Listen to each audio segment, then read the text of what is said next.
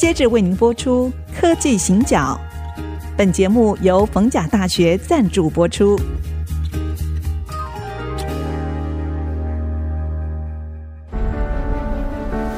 从区域情势、产业变迁到文化体验，娓娓道来全球供应链的故事。欢迎收听《科技行脚》。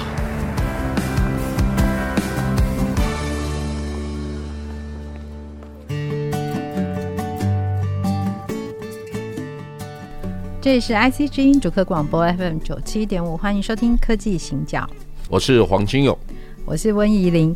在上一集的节目，从台积电的正经博士开始谈起哦，然后也听到了很多的秘辛，还有那个社长对于这件事情的观察。那这个观察当然不是一个职缺上面的调整而已哦，呃，而是我们整个其实看到的是企业它的策略的形成，以及它怎么样跟整个产业还有国家之间的那个互动。好，那我们回过来哦，可能我们在今天来谈一些比较务实，而且说不定有很多人都问过社长的问题。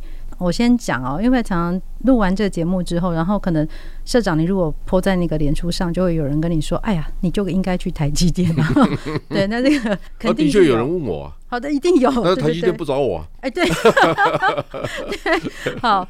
我们可能在今天，因为我们知道社长在这么长时间的产业分析的整个职涯里面，因为我常听到这是以生命投入的一一份志业哦，它其实已经不是一个工作。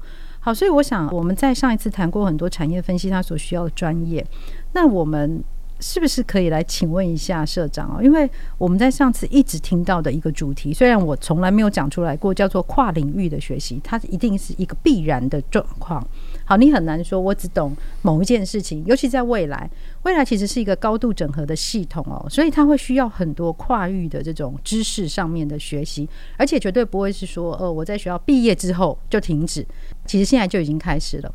工作当中的学习反而会占更大的比重。嗯，好，所以社长是不是跟我们分享一下，要怎么样培养跨域学习的习惯？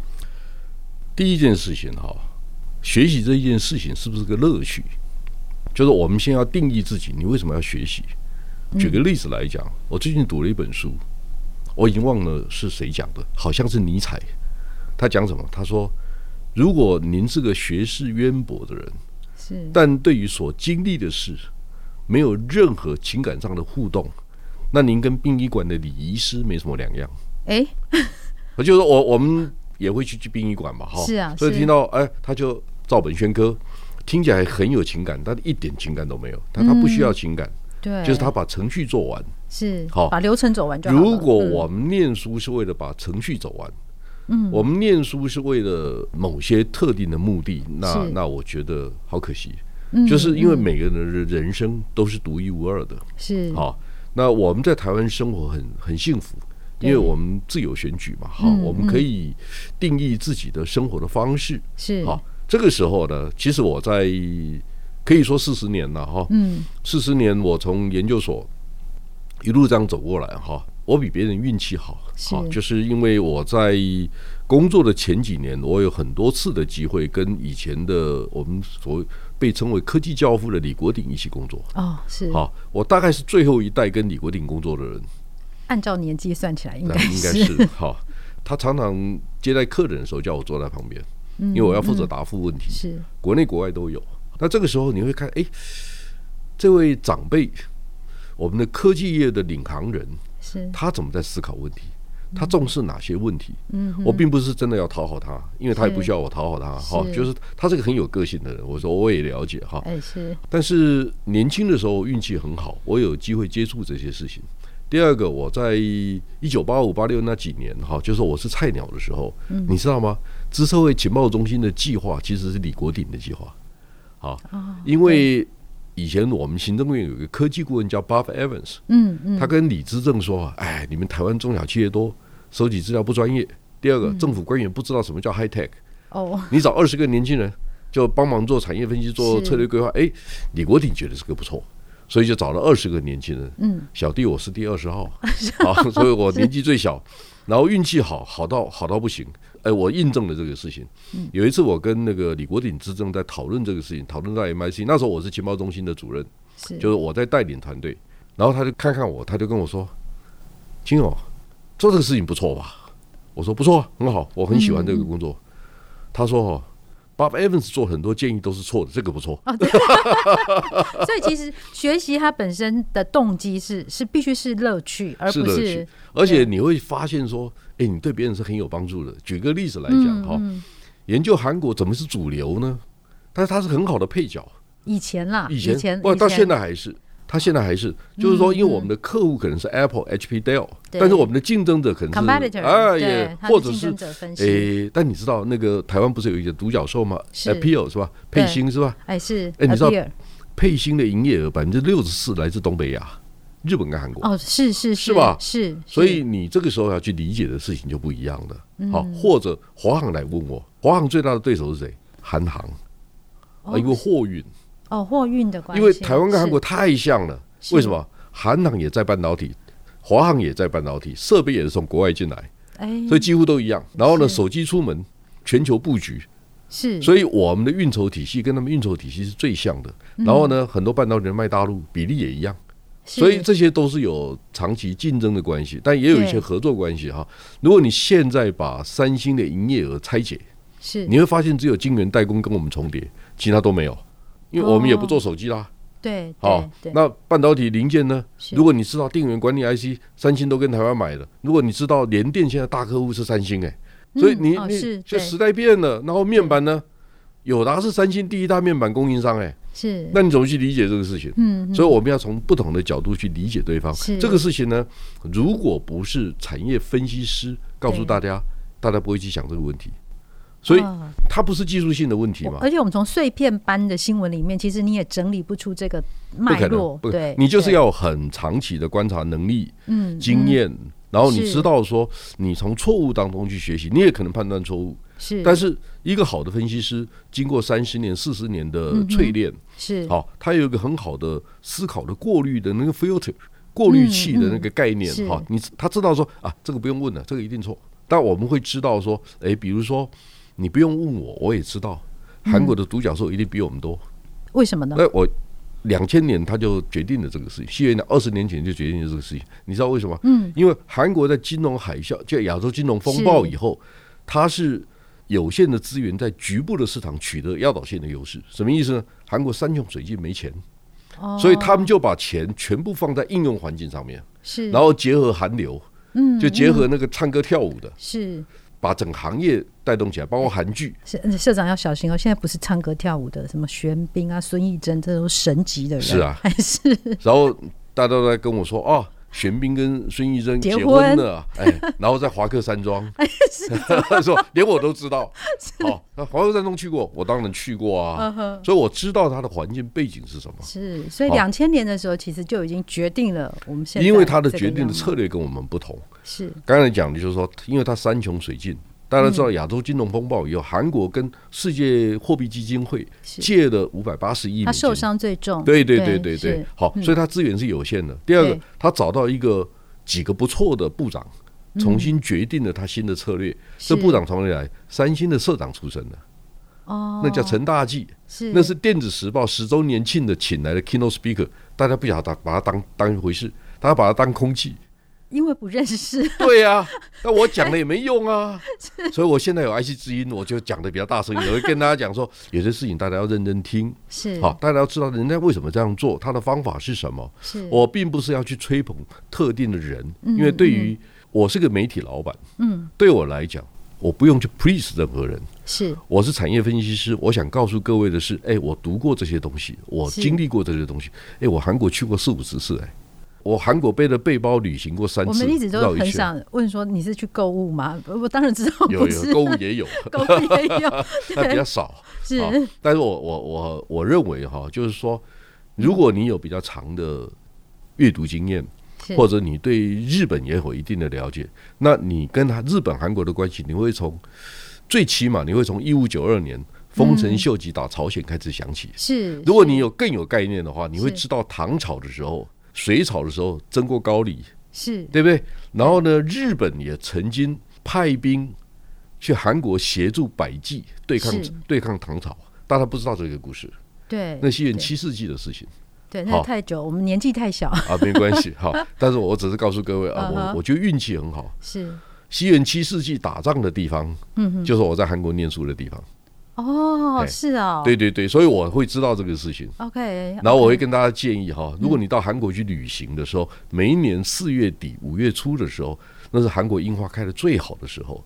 那有三个地方我推荐，它是一条线，从泉州开始到义山，到群山五十公里的路上，每隔十公尺有一棵樱花，非常漂亮，而且那樱花都是我的印象是都是粉红色的，都是极染井吉野那一类的。所以我们基本上不用一定挤到日本去看樱花，不用不用。但我也不是说推荐大家一定到韩国去哈。还有呢，韩国的旅游它其实跟台湾不太一样的地方，你你知道韩国也有很多佛教徒，是，但因为李朝并不真的尊崇佛教，嗯，所以很多的寺庙就搬到了山上去。是，那那个山上的寺庙，我随便念一下哈，就是那个中清北道有一个叫法住寺，很很值得去。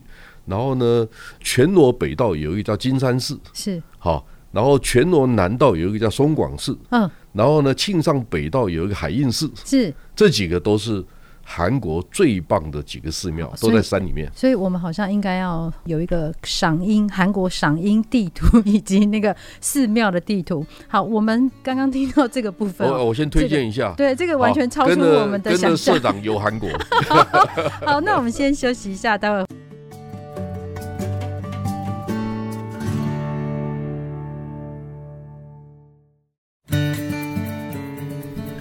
欢迎回到科技行脚，我是温怡玲，我是黄清勇。好，我们刚刚其实是从那个产业分析师哦，他整个跨域学习的经验分享里面，结果刚刚有一点彩蛋。好，在休息之前，其实看樱花不一定要去日本。假设我们接下来就是慢慢恢复正常生活之后呢，建议我们的听众朋友其实可以考虑到韩国去赏樱，好，那也可以考虑到顺便去走一些在山上的庙宇。刚才社长有提议的一些很好的地方，但是因为这样用听的，我觉得恐怕不是那么容易可以记得下来，所以可不可以许愿一下？就是那个，因为我们在脸书上面有我们的社团。科技行脚，所以各位听众，你们只要搜寻“科技行脚”就可以找我们社团。那社长可不可以让我们许愿一下，就是可以把这些资料，我们可以放到那个社团上面？当然，我觉得哈，作为一个已经工作三十六七年的产业分析师，我觉得我现在不属于我个人，我已经工作很多年了哈。对，所以我应该把我知道的哈，如果大家觉得还好，还好用，是有价值，那我非常乐意跟大家分享。好，我早点跟我的同仁讲，他赚钱是你们的事啊。啊，公司不赚钱的事情交给我。好的，好，所以刚刚许愿成功哦。那但是其实我们问题还没有问完。社长是那个大概是有跟着科技教父，台湾的科技教父李国鼎先生有一起工作。除了看书之外，那当然其实透过身教也学习很多思考的架构。那是个格局，是你的想象力。这可能是我们这一代就是光靠着念书是比较难、比较难学习到的。那我还有一个很好奇的问题，就是社长是产业分析师，那因为我知道产业分析师他们特质上面其实跟学者是比较类似的，啊，因为我们大部分的时间都是在读书，好，然后整理整个知识的体系，还有思考的脉络。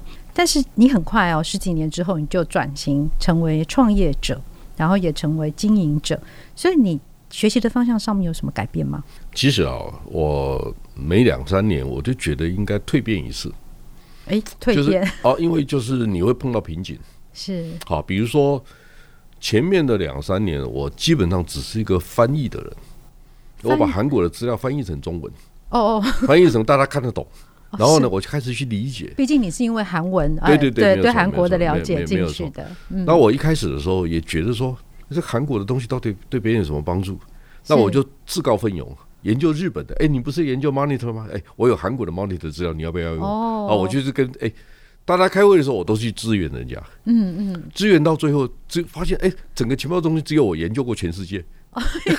因为你跟跟各个国家都在合作嘛。对对对。然后呢，第二个就是说，我们的老板很好。嗯哼。我的老板叫陈家军，好，陈家军他就跟我说，他说，哎，亲友，韩国半导体不错，你要不要研究半导体？我说，嗯，Why not？我就研究半导体，是。然后他说：“哎，中南美洲的报告没有人写，你要不要来写？”我说：“哦，好啊。”哎，中东的也行啊，我通通都行。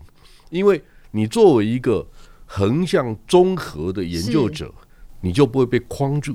嗯，这个跟研究技术的不太一样。对，研究硬碟机的、研究 monitor 显示器的、LCD 面板的，它基本上就同一类型，它的东西要做很深。是，那我们不一样，我们做很广，广到要深的回来。嗯，就是因为你到最后还要到落实到产业。是，所以这个对我来讲是个很好的训练。是，所以我是先从广再回到深。嗯，因为常常接下来我就开始，其实我运气很好，就是我前面工作不到两年就升专案经理了。我我大概三年半就带领情报中心最大的研究团队，五年多就升副主任，升副主任就等于升少将，你知道吗？哎，你知道为什么？嗯，因为在资策会那个副主管哈，嗯，那时候可以搭商务舱。我的办公室在哪里？在东汉南路二段，可以看到林荫大道的地方。我的楼上是德州仪器亚太总部啊，哦，所以我在很好的办公室啊。是是，好，所以接下来就是因为台湾在起飞，对。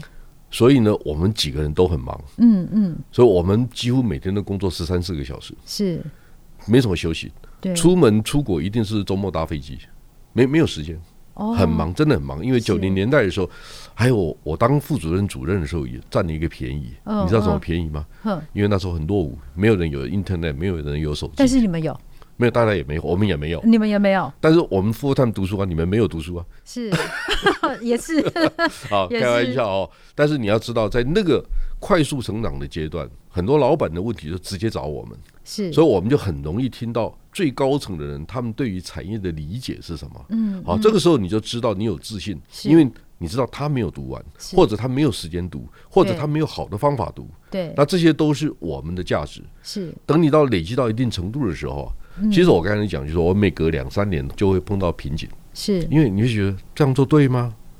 题目好吗？所以第一个，作为一个好的分析师，要不断的挑战最困难的事情。举例来讲，就是说，当然我我前面几个主管很好，就他们是愿意接受挑战的，是。所以企业界啊，有时候会有一些特别的题目，很难的题目委托我们做，嗯嗯。那做跟不做，其实你你先想好，就是说。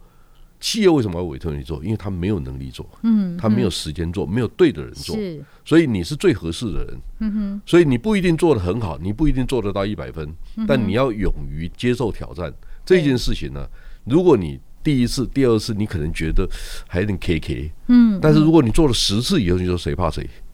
你知道我意思吗？第二个，你有更广的知识去告诉对方，你用不同的方法答复问题。其实呢，我就说我有一次哈。出门讲课，好吧，就跟大家讲，我是到新竹讲课，一家很有名的半导体公司。哦，这样可以吗？可以，可以，可以，可以。有名的很多家。对对对对对对，我就跟我老婆，哎，大家知道吗？面对老婆就要交齐妻妾，有时候我要告诉他说，哎，你老公还是不错的。出门以前就跟老婆讲说，老婆，我等下去讲课，然后到哪里讲课？哦，到新竹园区那一家。某家很有名的半导体公司，他说几个人听课？我说十个。他说哦，还有谁？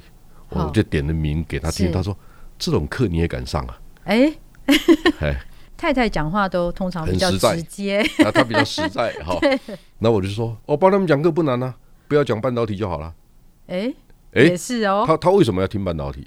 所以他听的不是半导体，所以这个时候就是牵涉到您刚才问我的问题。是台积电问的是正经的问题。好，我现在不要谈台积电哈。是我说举例来讲，华航也来问我，华航董事长、总经理也来问我。是你认为华航会碰到哪些问题？华航是过去两年全世界最赚钱的航空公司，是第一名。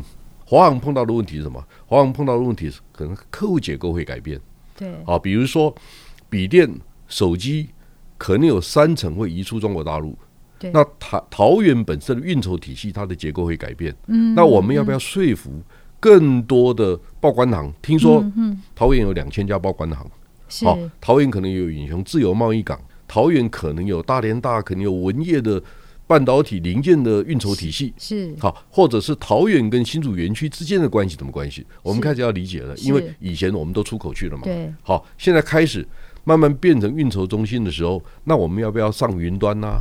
智慧运筹啦，智慧制造啦，好啊哦，免验通关啦，这种事情能不能做？好，你我们开始要研究这个事情。这个时候就牵涉到华航的问题。就我刚才讲，华航在二零二一年，它的营收百分之九十三是货运，对，好，只有百分之四左右是客运，另外百分之三什么？杂七杂八的收入了哈，就是可能是诶仓储啦，呃卖卖纪念品啊 什么啊，或者是那你我们开始想象一下，十二到二十四个月之内，可能是华航经营的黄金两年。为什么？因为货运它不会短期间之内就消失，对，因为很多本来是坐船的，对，后来决定坐飞机了，是。好，甚至有包括伺服器，有包括笔电或者网通的设备，开始有人搭飞机了，嗯、因为他怕交期出出问题哈。所以华航可能在一年到两年之内都是非常好，这是第一个问题。第二个问题，我们大家都知道要解封了嘛，是解封以后客运就会暴涨，嗯，所以这两个它它就会出现不同。那，这个都是小问题，是好。你认为华航最大的风险是什么？地缘政治跟台积电一样。一模一样的，哎，是，他就要开始考虑到地缘之间的关系。好，这个会牵涉到产业结构的问题。好，比如说 PC 手机是 top down，是，那电动车就不一样了。你有看到吗？红海跟沙特阿拉伯合作嘛，对不对？跟越南合作，跟泰国合作，跟印尼合作。红海想干嘛？M I H 背后的系统就是整套的，我要整套输出。是，好。那第二个问题是，除了红海之外。和硕也干了这个事啊，但合作把重点放在北美啊，红海也有一个北美的皮卡的那个那个生产基地啊，是是，所以大家开始想象一下，我如果是华航长荣的高层，我现在就必须要去思考，三年五年以后我的机队应该怎么配套，是好，这个就是属于。